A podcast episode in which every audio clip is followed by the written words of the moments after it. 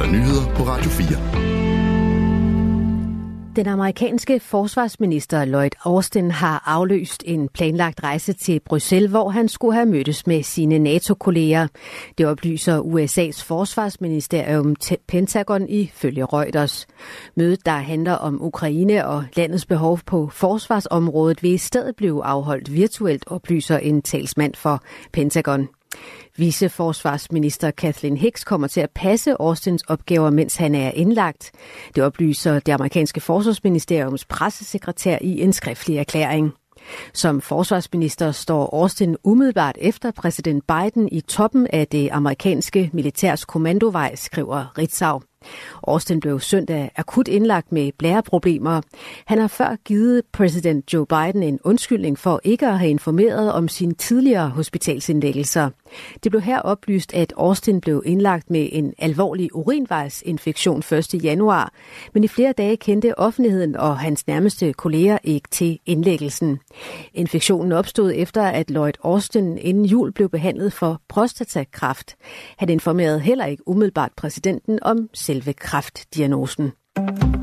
Køsborgmester Marie Stærke kalder sagen om grænseoverskridende adfærd på kommunens Borup skole for tragisk, og hun peger på, at sagerne måske ikke er håndteret godt nok.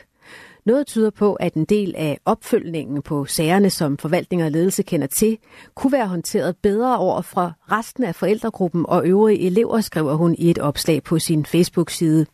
Borgmesterens opslag kommer efter, at TV2 og det regionale medie SNDK har fortalt, at flere elever i indskolingen på Borup Skole har oplevet grænseoverskridende adfærd. Ifølge de to medier er der tale både om vold og i nogle tilfælde grove seksuelle krænkelser. SNDK har citeret en besked på platformen Aula fra skolens leder Jakob Dalgas, hvor det fremgår, at der ifølge skolen er 3-6 børn involveret, de er i alderen 6-9 år. En 33-årig mand er i kritisk tilstand, efter han blev fundet livløst i IKAST svømmecenter tidligere i dag. Det oplyser Midt- og Vestjyllands politi til TV2 MidtVest. Manden, som kommer fra IKAST, blev fundet på bundet, bunden af et af bassinerne. Der blev med det samme ydet førstehjælp, og manden blev kørt til Aarhus Universitetshospital. Mandens pårørende er underrettet. Politiet vil nu kigge overvågning igennem for at klarlægge hændelsen, lyder det. Det norske politis efterretningstjeneste PST har i de seneste år afsløret over 10 børn i alderen 12-15 år, der planlagde terrorangreb i Norge. Det oplyser den fungerende direktør i PST's antiterrorafdelingen Lind Havnelid til den norske avis Dagbladet. Den yngste, vi har afsløret, var en norsk dreng på 12 år med højre ekstremistisk tankegods, siger hun til avisen.